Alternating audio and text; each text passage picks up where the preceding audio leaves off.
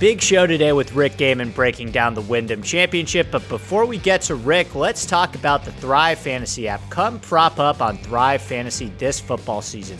Thrive Fantasy is a daily fantasy sports and esports app for player props. With Thrive, you can eliminate countless hours of research and focus only on the top tier athletes that have the biggest impact on the game. You get to choose 10 out of the 20 available player props to build your lineup. Each prop is assigned a fantasy value for both the over and the under based on how likely it is to hit.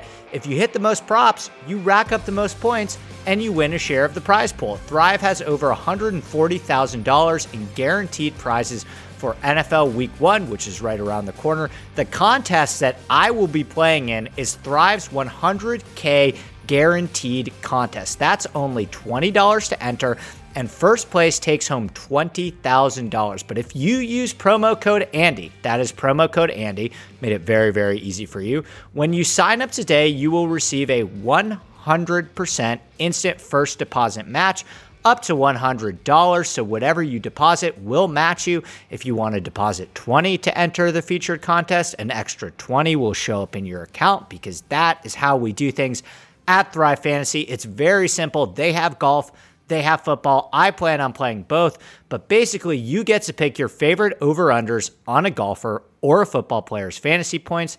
Enter your lineup into a contest, play against people like me, and if you choose correctly, you win. It is very easy and very simple to play. And with promo code Andy, you are getting free money to play with. So, once again, download the Thrive Fantasy app on the App Store or visit thrivefantasy.com.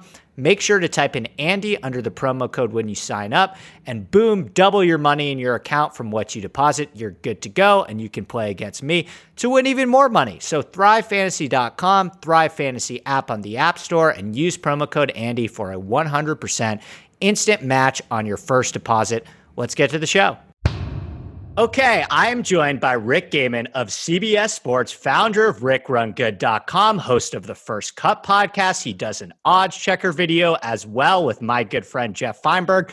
Rick, I am so happy to be joined by you. I don't know if you remember this, but about a year ago, before I started this podcast, and I was kind of trying to decide what to do with my life, I sent you an email telling you how much I appreciated your content and if there is any advice or anything um, you had for someone like me who wanted to get into the space. And you actually responded very quickly and you followed me on Twitter when I maybe had six Twitter followers. And I will always remember that because you didn't have to do that. I was a complete nobody at the time.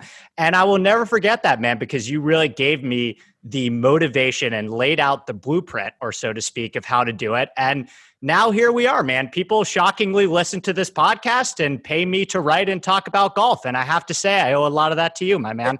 Isn't it amazing that people listen to, to things that we say? now, Andy, listen, th- thanks for having me. I'm always a big proponent of you know people talking about their passions people doing what they enjoy i i get i don't get a lot of emails uh, like hey i I'm, i want to get into this and and my my usual feedback or my big thing is always like just start just start and just start doing it and and see what happens and don't stop doing it you know for the first six months of what i was doing years ago i know not a single person heard a word that i said because there was there no one was listening uh, and i was just talking into the empty internet right and I, and it's and it's a little bit tough and demoralizing. So yeah, if I can if I can kind of nudge people and, and provide some encouragement and say just keep going, like I, I like to do that.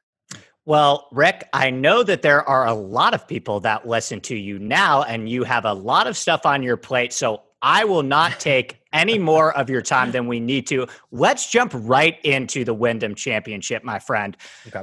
Sedgefield Country Club this is the final event of the regular season. The playoffs start next week at the Northern Trust. So after the completion of this this event, only the top 125 in the standings will advance. There are many players such as Rickie Fowler, Adam Scott, Justin Rose, Tommy Fleetwood, Francesco Molinari, just to name a few, that will need to play well this week to extend their season. They will be headed to a course where they will need to make birdies. As I mentioned, it is a par 70, measuring 7,127 yards. It's a Donald Ross design, Bermuda grass greens, Bermuda fairways. Jim Herman won last year at 21 under, and it has consistently ranked Rick as one of the easier courses on tour. Last year, 30 players finished at 10 under par or better. When you think of Sedgefield Country Club, Rick, is there a specific skill set that comes to mind? What are you looking at statistically in terms of what you think might be important at this course? Uh, there, there certainly is a specific skill set, and the good news about Sedgefield is uh, number one, it is we've we've we've seen it every year since 2008 so we have a lot of really strong data. Number two you generally get a similar field every single every single year and number three it's in the same uh, time slot every single year. So the, the data is really really strong so when I start to go back and look at this, and the way that I run the numbers is uh, I do them year by year, Andy. You know, I don't look at uh, I don't go back to last year's Wyndham Championship and say, "Oh wow, you know Jim Herman gained five strokes putting." I don't know if he did, but for example, gained five strokes putting. You have to be a good putter here. It's like, well, no, not really. I mean, he like the guy who putted well or played well won the golf tournament. It's not that big of a surprise. So I I try to do it like year by year. So when I start to run my models, you can start to see types of golfers that generally have success at Wyndham Champion at the Wyndham Championship at Sedgefield, and driving accuracy uh, was the the number one most correlated stat to success, which makes a lot of sense. You have to play out of the fairway at Sedgefield. If you do, you have an opportunity to take dead aim. It is a lot. It is certainly not impossible, but it's a lot more difficult to make birdie out of the rough. And we know you're going to have to make a lot of birdies. Birdie or better percentage was number two, and strokes gained putting was number three. So I, I, think that passes not only the data test, but it also passes the eye test a little bit for me when you're thinking about what types of golfers are going to be able to rack up birdies in bunches, are going to be able to get to 20, 21 under par, are going to be able to find that level of success. And uh, I always love it when the data uh, backs up the, the eye test as well. I completely agree. The only other thing that I would throw out too is one thing that really jumped out to me is that there are eight par fours that measure between 400 and 450 yards. So we are getting a lot of the same approach shot distances from a lot of these guys. I, I, noticed that 28% of approach shots come from that 150 to 175 range, which does not sound like a lot on the surface, but when you put that in context with, you know, the tour average is below 20% or right around 20%, you're just getting a lot of eight and nine irons here. And if you want to uh, increase that sample size out to kind of anything on between like 125 and 175 or 125 to 200 you're just it's a lot of wedges and eight and nine irons for these guys. So i really tried to hone in on players that were excellent with their wedges that are more comfortable in easy scoring conditions. As you mentioned i think there's a certain type of player that when they go to a birdie fest they're more excited for that versus a, person, a players whose game maybe like a Matthew Fitzpatrick suits more of a grinded out style of course and Bermuda putting as you mentioned these are champion Bermuda grass greens we don't see champion too often but we did see them last week at TPC Southwind uh, East Lake is another course with Champion Bermuda. Jackson Country Club um, is another one as well. So that is what I am kind of looking at as well. Let's get into the uh, the odds board, my friend. So I'm going to sure. give you I'm going to give you all of the guys on Bet US that are 30 and below. And as always, Rick, feel free to give out any numbers um, that you have found. I always encourage my listeners to shop around, but here are the guys that I have at 30 and below. Webb Simpson at 12 to 1, Hideki Matsuyama at 14, Louis Oosthuizen at 18, Patrick Reed at 22, Zalatoris at 25, Brian Harman at 28, and Jason Kokrak at 28. Rick, is there anyone in that range that catches your attention? So I, I, might be the way that I'm constructing my card. I'm probably avoiding all of this, which is uncharacteristic okay. for me. You know, it, it, I I generally would like to get one of these guys, maybe get somebody in the 30s, then somebody in the 50s, somebody in the 80, 100, and that rounds out my card and it's very well balanced. This week, you know, I, I run a lot of simulations. There wasn't a huge standout. The big standout star is, of course, Webb Simpson. He's he's 12 to 1 at Bet US. And the the the issue with Webb is right now you're buying his stock at the highest price available. You know, Jeff Feinberg, you mentioned at the top, uh, I recorded with him on on Monday, and he said something to me like, no one would be surprised if Webb won. No one would be surprised if he won by multiple strokes, and it might not even impact his Ryder Cup chances. And sure. I'm like, if that's what everyone's thinking, uh, you're not getting a good number on Webb Simpson. As much as I love the guy, it's just it's probably not an investable number. Um, there is a case to be made about Louis Oosthuizen. I think that he continues to prove he's been the best player uh, in this field since the start of 2021. That's going on eight months. He's been putting himself in position. Winning is hard. Winning is a bit lucky. It's a bit random. Um, I, I've I've not bet him, and I've avoided uh, thus far the entire range of golfers that that you've mentioned. I have as well. There's actually two guys, one at 30 at and one at 35 that we can just jump yep. right to now. But I actually had some, and I haven't pulled the trigger yet, Rick. But the guy that I'm most heavily considering at 30 is actually Sungjae Im, and I look at Sungjae Im and he's had a very up and down season. He's been a very difficult uh, player to gauge this year for somebody like me and you that spends a lot of time looking at the numbers and trying to find trends and angles in the data. Sungjae Im has been a very, very difficult player for me to figure out. There's actually been many times this year where I've kind of thrown my hands up in the air and been like, I don't know what's going on with Sungjae Im. One week his putter is the problem, the next week his irons are the problem. There hasn't been a lot of consistency from Sung Sungjae, but I look at a guy who he got the Olympics out of the way. And it's hard to tell, this is an unquantifiable narrative, but it's hard to tell how much that was weighing on him throughout the PGA Tour season.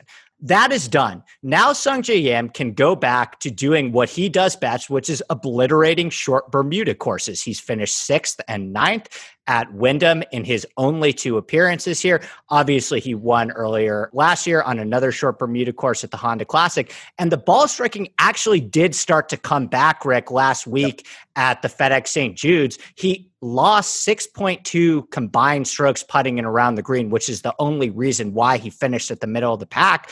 So I was very encouraged by that. I think I like Sungjae the most.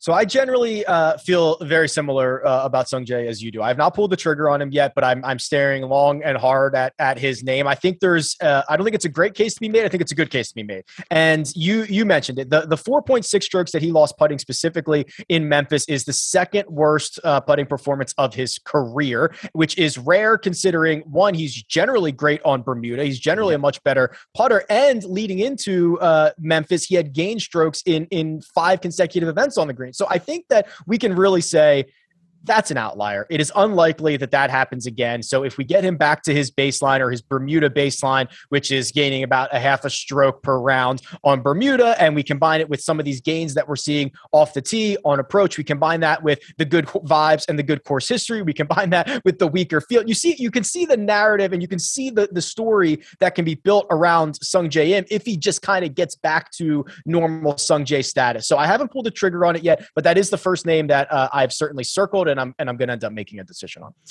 Me too. I have not pulled the trigger yet on him. The guy that I have pulled the trigger on is right below him, Rick, at 35 to 1, and that is Russell Henley. Now, Russell Henley is a guy that I wrote up very early. I tend to do a lot of my research for these tournaments uh, a little bit ahead of time before the even the odds or the DraftKings pricing comes out. And I was kind of locked into Russell Henley very early when I started my research. Unfortunately, it looks like he is going to be a very popular DraftKings choice, but yeah. I have still bet him at 35 to 1, Rick. And I look at uh, I look at a guy like Henley and He's played well on he's played well on Bermuda grass greens. He's number one in this field actually in average strokes gained per round in easy scoring conditions. You want to talk about wedges? Well, Russell Henley has been second in approach over his last 36 rounds, second in proximity from 125 to 150, and seventh in that key proximity distance that we met that we mentioned earlier of 150 to 175.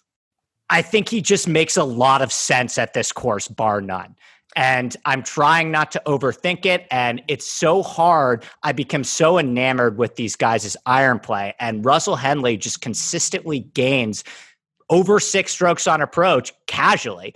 And it's not like he's a terrible putter either. It's not like he's a member of Team No Putt either. We just have to get that approach week paired up with one of those putting weeks. And I think Russell Henley will be in the mix. Yeah, this is this is going to be great content where we're just going to agree with each other for the entirety for the entirety of it. No, I, I, mean I think you're absolutely right. You nailed everything. The fact that he missed the cut at the Open Championship that's the last time we saw him. He's not uh, top of mind for everybody, but I think the the the DFS players are starting to figure it out. The three starts before that were all top twenties. We know he was in the mix at the U.S. Open before he kind of faltered a little bit late there. Uh, you mentioned those those ranges, which you know candidly the the buckets 100 100 to 125 yards 125 to 150 all that. I, I, think they're a little bit flawed. I think they tell Absolutely. a story but you know you know these guys don't forget how to hit the ball when they get to 99 yards instead of 100 but to your point there's a big gap there's a big range for russell henley. Uh, from one, 100 to 125 he's 29th from 125 to 150 he's third on tour this season. From 150 to 175 he's 17th so that is a 100 yards to 175 yards where he's basically a top 30 player. That's a big range. So that's good to know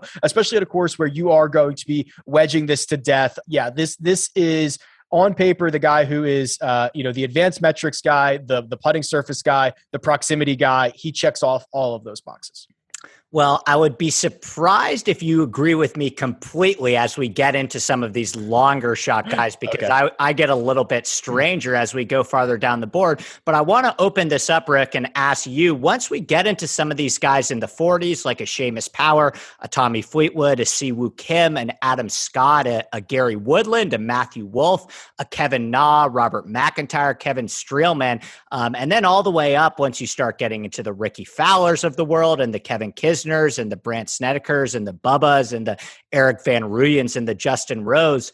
Is there anyone kind of in that range, in that mid tier from kind of the 40 to the 70 range that has your attention as well?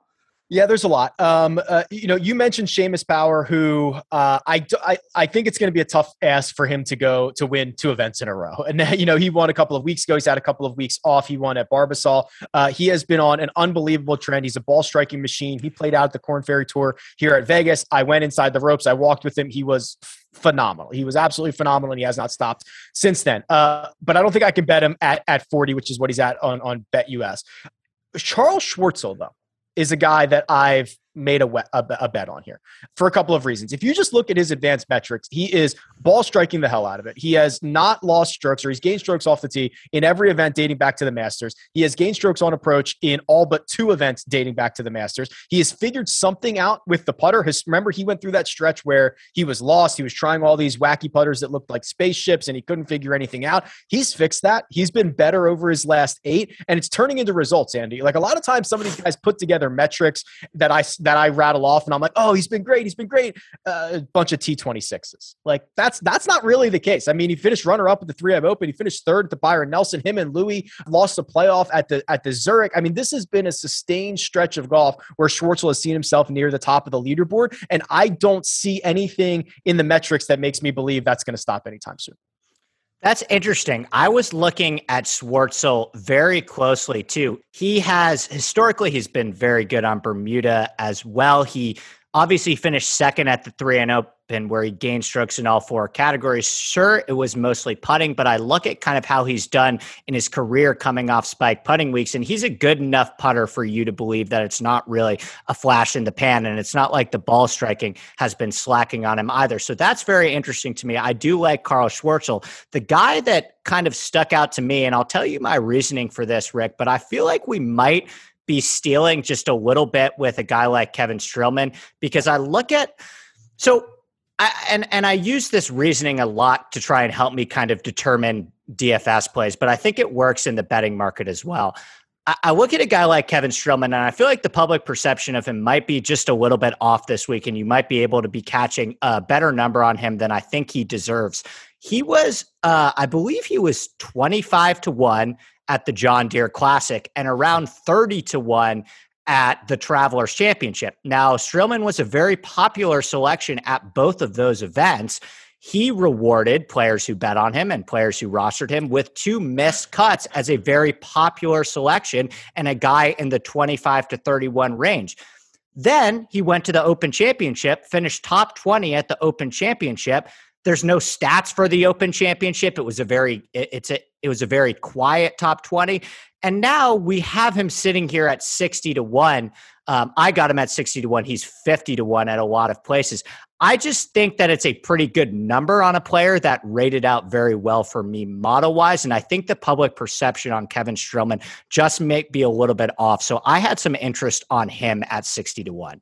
Yeah, I think it's fair. I mean, you look at the the summer that he's had from Wells Fargo to the U.S. Open. He was great. I mean, he was piling up top twenty five finishes. Then he had those two big miscuts that you mentioned, Andy, and then he follows it up, gets back on track with the top twenty at the Open Championship. I always do wonder about the sheer winning upside of a guy like Kevin Streelman. Certainly, it's plenty of top ten equity, plenty of top twenty equity. I wonder about winning, but listen, winning's hard. Winning's random. Winning comes down to getting lucky at sometimes and getting uh, not getting unlucky in other times. So he definitely is, you know, the type of player with the ball striking capabilities, the savvy veteran. like, like the, b- believe it or not, the Wyndham Championship is not going to be a stage too big for Kevin Streelman or anything like that. Like, I this is he is right at home in these events.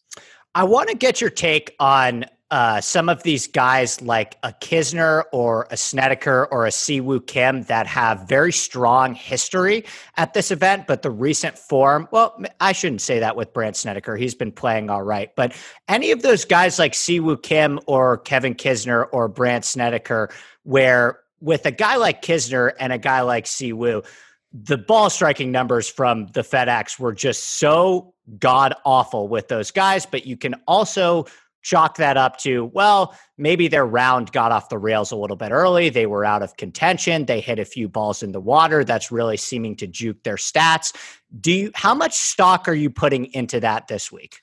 So Siwoo is a very, very specific case because what he did last week was um, jarring and historic, right? So he lost he lost 10 strokes. I'm trying to pull it up in front of me. I think he lost 10 strokes on approach on yeah, Sunday's round alone. Now we know a lot of that was five balls into the water on 11. So I'm willing to throw out five balls in the water on 11 on a Sunday at a no cut event at a WGC that you're not in contention. I don't care about that one single bit. What I do care about is he was hemorrhaging strokes on approach for the first three rounds as well. He basically Correct. seven strokes there. He has not particularly struck it well for, I don't know, dating back to the US Open, maybe even further than that. If you want to go to Byron Nelson, he's losing probably more often than he's gaining. These these are more concerning things for me than just the fact that he put five balls in the water on 11. And then the putter has been, I mean, the putter's been horrible for, for Siwoo. Now, uh, you mentioned at the top, uh, Sungjae is kind of hard to handicap for me. Siwoo is the most difficult guy. I, I never get him right. I can't figure him out. He seems to buck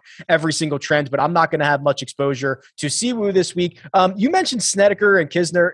I think they're fine. Kisner, I I think um, I always think it's tough for a guy to just flip a switch and magically start hitting the ball well, going back to a place that they've had success at. Snedeker has at least shown a, a flashes of brilliance at times in the past couple of weeks or past couple of months, and now he's going back to a place. So none of these guys are going to be making my betting card, but I'd probably rank them Snedeker, Kisner, Siwoo in that order.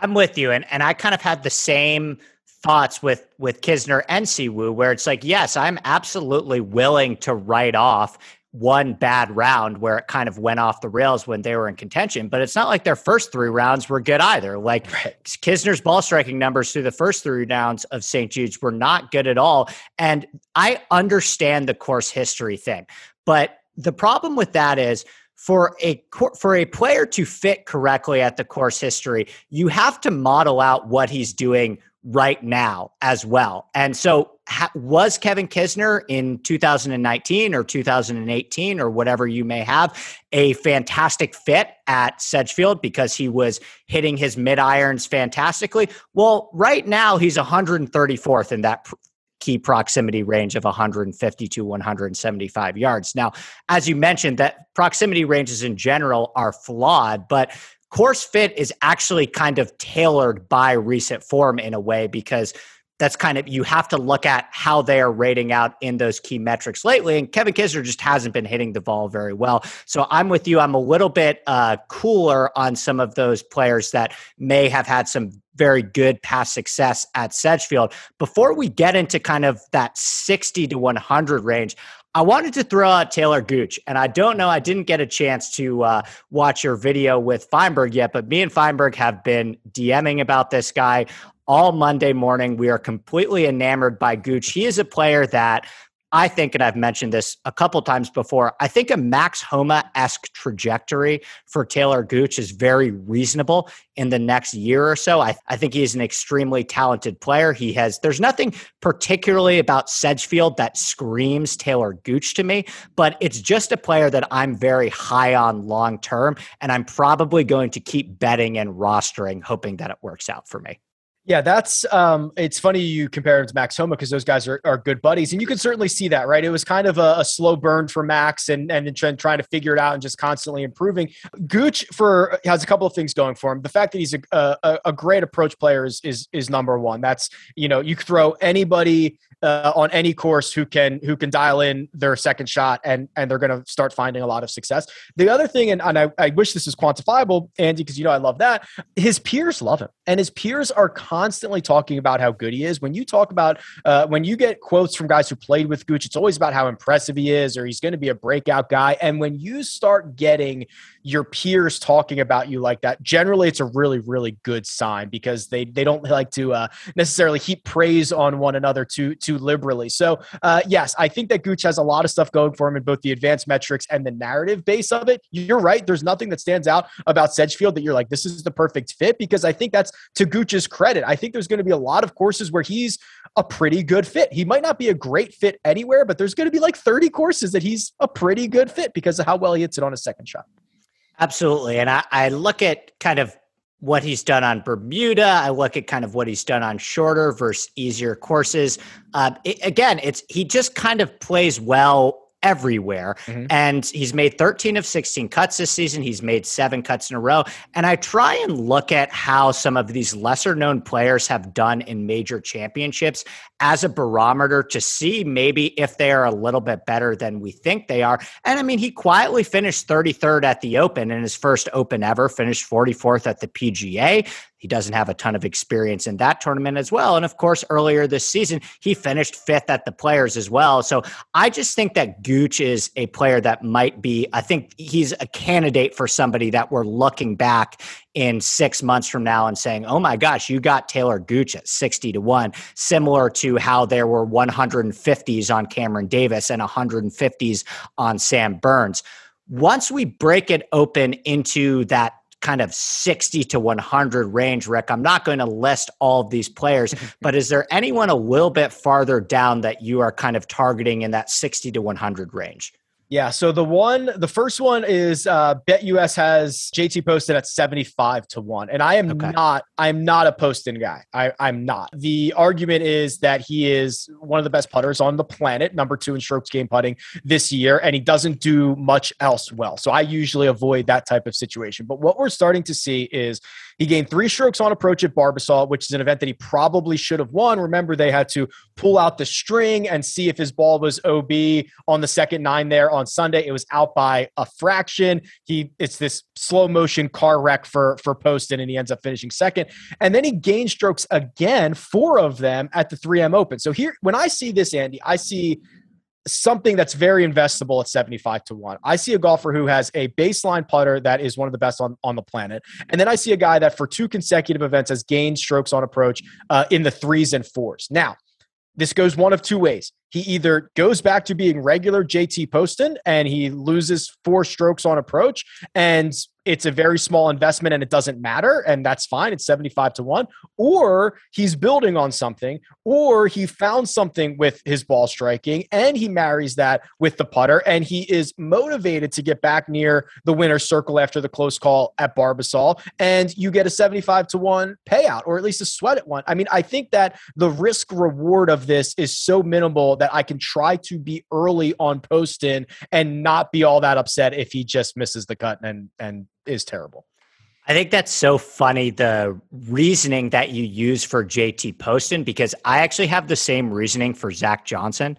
I look at I look at a player who has I mean, what do guys like Zach Johnson and JT Poston hang their hat on? It's obviously the flat stick. Zach Johnson is the number one Bermuda putter in this field over his last 24 rounds. He has won on Bermuda four times before. Um, but he hasn't been putting that great recently. What he has been doing that great recently is that he has gained over 4.5 strokes on approach in back to back starts. That is not very much like the Zach Johnson that we know. The only reason that he's only been able to parlay those two starts into a 25th and a 34th place finish is because he's been a field average to slightly below average putter. I think that we will see some positive regression with Zach Johnson's putter. I think it is a fair guess to make that somebody that has played very well on Champion Bermuda. Last time he was on Champion Bermuda at the Wells Fargo, he gained 5.8 strokes putting. He doesn't play this tournament often, but he finished fifth in 2013 and seventh here last year. So I love those types of guys, Rick, where they're not maybe doing what they do best right now, but they are doing something better. So you can kind of say, okay, this is a little bit abnormal for JT Poston or Zach Johnson to be hitting the ball this well. Maybe they found something with the ball striking. I feel so much more comfortable assuming that the putter is going to come back. Yeah, it, it makes complete sense. These guys have they have weapons, they have flaws, they have things that they, uh, yeah, lean on over the course of of four days. And when when you can just assume that they go back to their baseline, right? Like that's the assumption. That's that's a very safe assumption to make. If they can marry some of the small gains that they've made in other areas with their baseline, now you're talking about a golfer that starts to pop. So I I agree, especially down in this range. These are the guys that I'm targeting. Uh, it's a small investment for a big return, and it's not that much to ask of them. There are a couple of guys, Rick, once we get closer to that 100 that I have some interest in. Joel Dahmen was a guy that I was mulling over. I haven't pulled the trigger yet on him, but he's coming off a T7 at the Barracuda. I think he makes some sense. The ball striking has been pretty good. Um, he prior to that, he gained 3.2 strokes off the tee and 2.1 strokes on approach in his last start at the 3M. Model wise, he checks a lot of boxes for me, decent in that proximity distances, gets a lot of opportunities, makes a lot of birdies, obviously does well in easy scoring conditions, has finished well here before in the past. Is there anyone kind of close to that 100 range or even a little bit farther up that has your attention? And once we start getting into these guys, Rick, even just players that maybe you don't have interest in pulling uh, tr- the trigger with outright, but just guys that you think might be undervalued and you'd be comfortable rostering in DFS or playing in the finishing position market? Yeah, the finishing position market is is where we're starting to get into down here. Uh, so I think there's a couple of guys. Roger Sloan, uh, hundred to one, has been has been doing it in a way that is super uh, super consistent. He's been piling up decent finishes, but the one that kind of sticks out to me is Rory Sabatini. He's he's 90 to 1. He had, was horrible leading into the Olympics and then he finds a way to get hot and put it together for a silver medal. And now you take maybe the good vibes and what he could potentially found in Tokyo, the ability to get hot, the ability to uh, fire off and go to one of his like his favorite regions like this south southeast region is is ten, generally where sabatini thrives in he has two top six finishes at the wyndham in his last four starts that is someone that i think again we're, we're i'm looking at a, a small sample size of one start in Tokyo. Maybe he found something. Compare that with uh, some recent form, and it becomes interesting. And then, other than that, so don't don't throw shoes at me or anything like that. But uh, there's a pretty strong case to be made, and I think this is more maybe in a DFS market to go right back to Jim Herman. You know, he he's he is more expensive. Everyone was kind of on him last week, and it's not that he played particularly poorly. He lost three strokes off the tee, finished T46. He outpaced his uh, his his price on your favorite daily fantasy site. But this is continuing a stretch of pretty decent golf for Jim Herman, and now he gets to go back to the place that he won at last year, which is obviously going to be a good spot for him. So I do wonder if uh, most people jumped a week early on Herman, and there's not a stronger case to be made to run him back again this week. I like that a lot. Herman was a very popular guy last week, and he got off to a really hot start and caught yes. a lot of people's attention, and then obviously faded over the weekend. Now, I try and play off the public perception thing as well. If Jim Herman kind of reversed that and started out slow and came on strong over the weekend, maybe the sentiment surrounding Jim Herman would be a lot different this week. The two guys that I kind of wanted to throw out as well, and, and we are getting into some uh, more, certainly more in the dart throw category. But I actually had some interest in Brendon Todd at 100 to 1. Now, he kind of fits into that same bucket as JT Poston or Zach Johnson, where he's missed three straight cuts. But I thought what we saw out of him at the 3M Open was surprisingly encouraging. He gained 1.2 strokes off the tee. That's his best off the tee week since April, and 1.9 strokes on approach. Now, he missed the cut because he lost 4.2 strokes putting if you are at all familiar with Brendon Todd, you know that Brendon Todd losing 4.2 strokes putting is not a very normal occurrence. He is an excellent Bermuda putter. So I'm very confident that Brendon Todd can get things going again with the flat stick if he can continue to hit the ball this well. And he's a guy that's going to be like 4% on DraftKings. I don't think anyone is going to use him. And then the final guy that I want your take on is I actually bet Mark Hubbard at 170 to 1 this week. And this is kind of an unquantifiable narrative, Mark. So I mean, or Rick. So like, I, I don't, Mark, Mark Hubbard. There we go. Uh, so I don't, I don't want to put too much stock into this, but I think that there's a certain type of player like Mark Hubbard where when he goes to there are about four tournaments a year that he has circled on his calendar and says to himself, "Okay, I can really win here. We're not at Torrey Pines anymore." And I look at the Brandt Snedekers of the world, the JT Postons of the world, the Webb Simpsons of the world, the Zach Johnsons of the world, and I think Mark Hubbard can compete here. And I think he's licking his chops. He needs to do a lot of work to get himself in the FedEx Cup playoffs and if you're noticing a theme here, Mark Hubbard has been hitting the ball exceptionally well and putting below his baseline.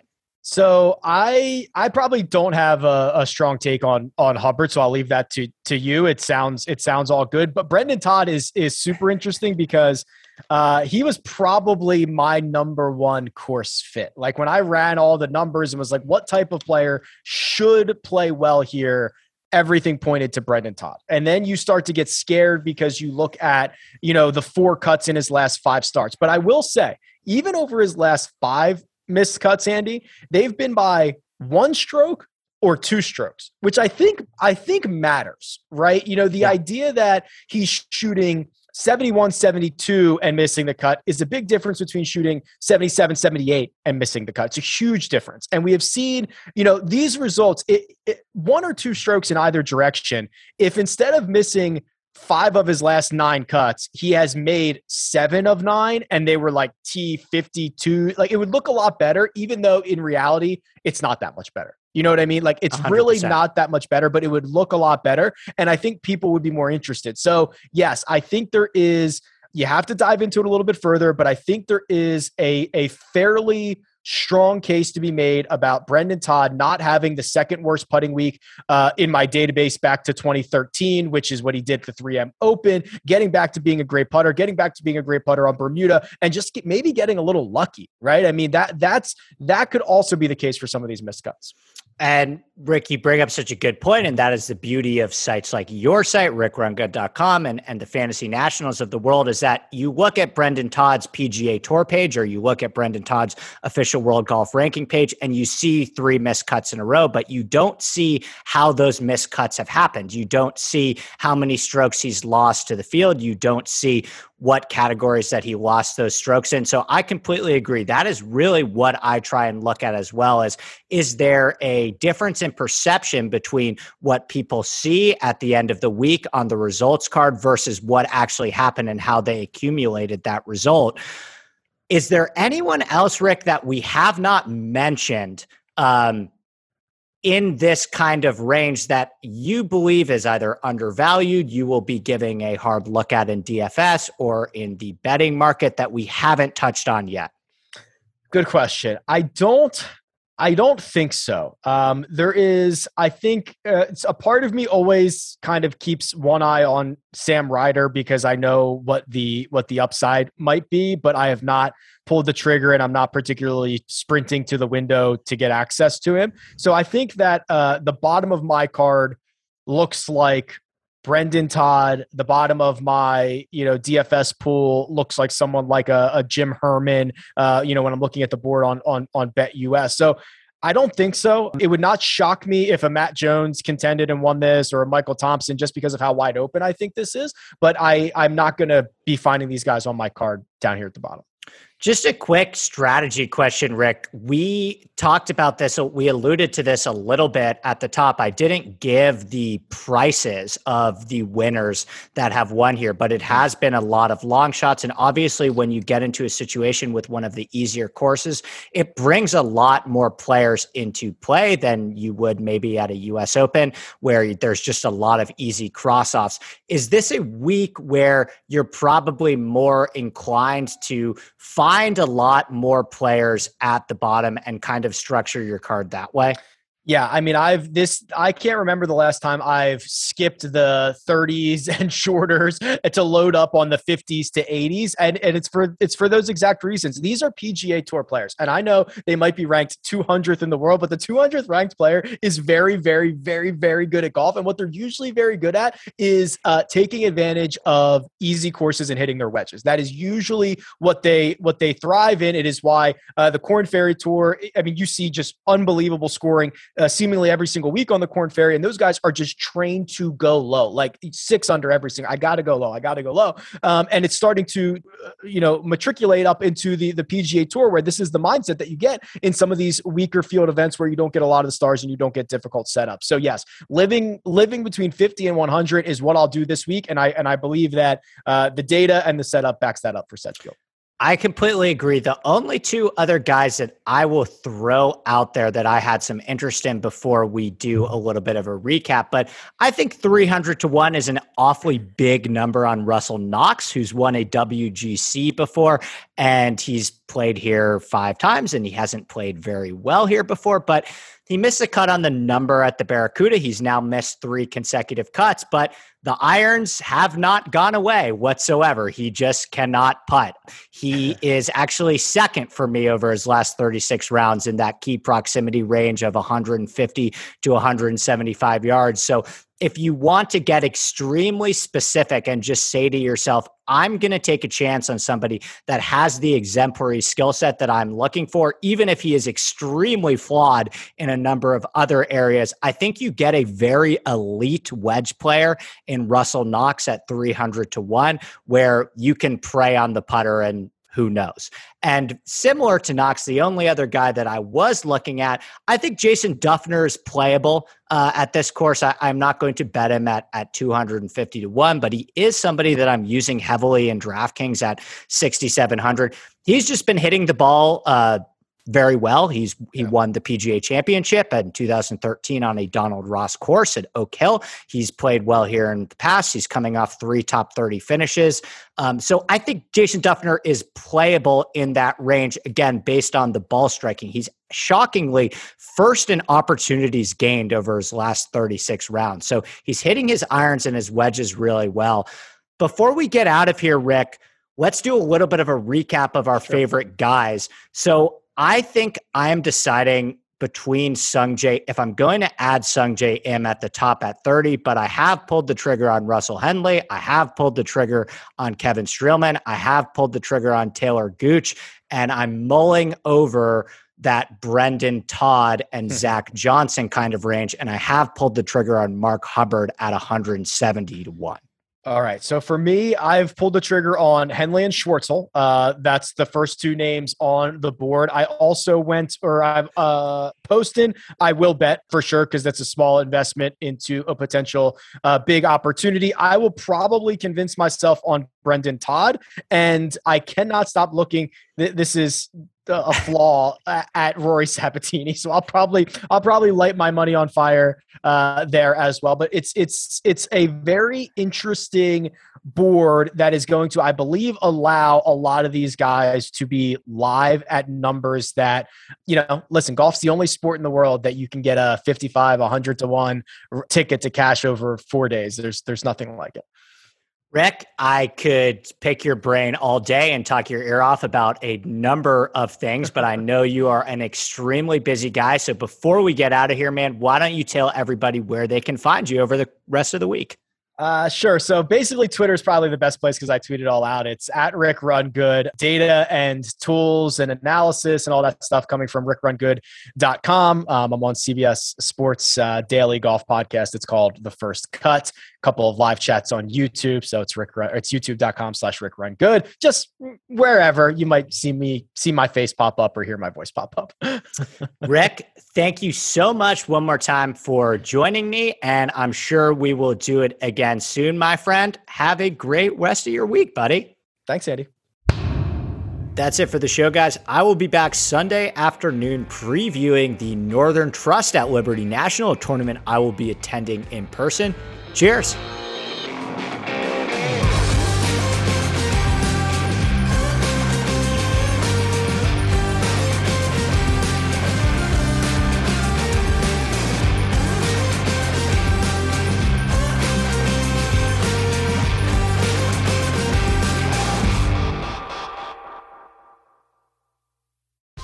Whether you're a world class athlete or a podcaster like me, we all understand the importance of mental and physical well being and proper recovery for top notch performance. That's why I'm excited that Unifyd Healing is sponsoring this podcast. Unifyd Healing is a new and super innovative global network of wellness centers powered by Energy Enhancement System, or EE System. If you haven't heard of the EE System, you'll want to listen up. This technology promotes wellness, deep relaxation, purification, and rejuvenation. At hundreds of locations across the globe, access to a center is easy and affordable. Interested in experiencing the EE system technology for yourself? Go to unifydhealing.com slash bluewire to learn more and find a center near you. That's U-N-I-F-Y-D healing.com slash bluewire. No material or testimonials on the Unifyd Healing website are intended to be viewed as medical advice or a substitute for professional medical advice, diagnosis, or treatment. Always seek the advice of your physician or other qualified healthcare provider with any questions you may have regarding a medical condition or treatment and before undertaking a new healthcare regimen, including EE system.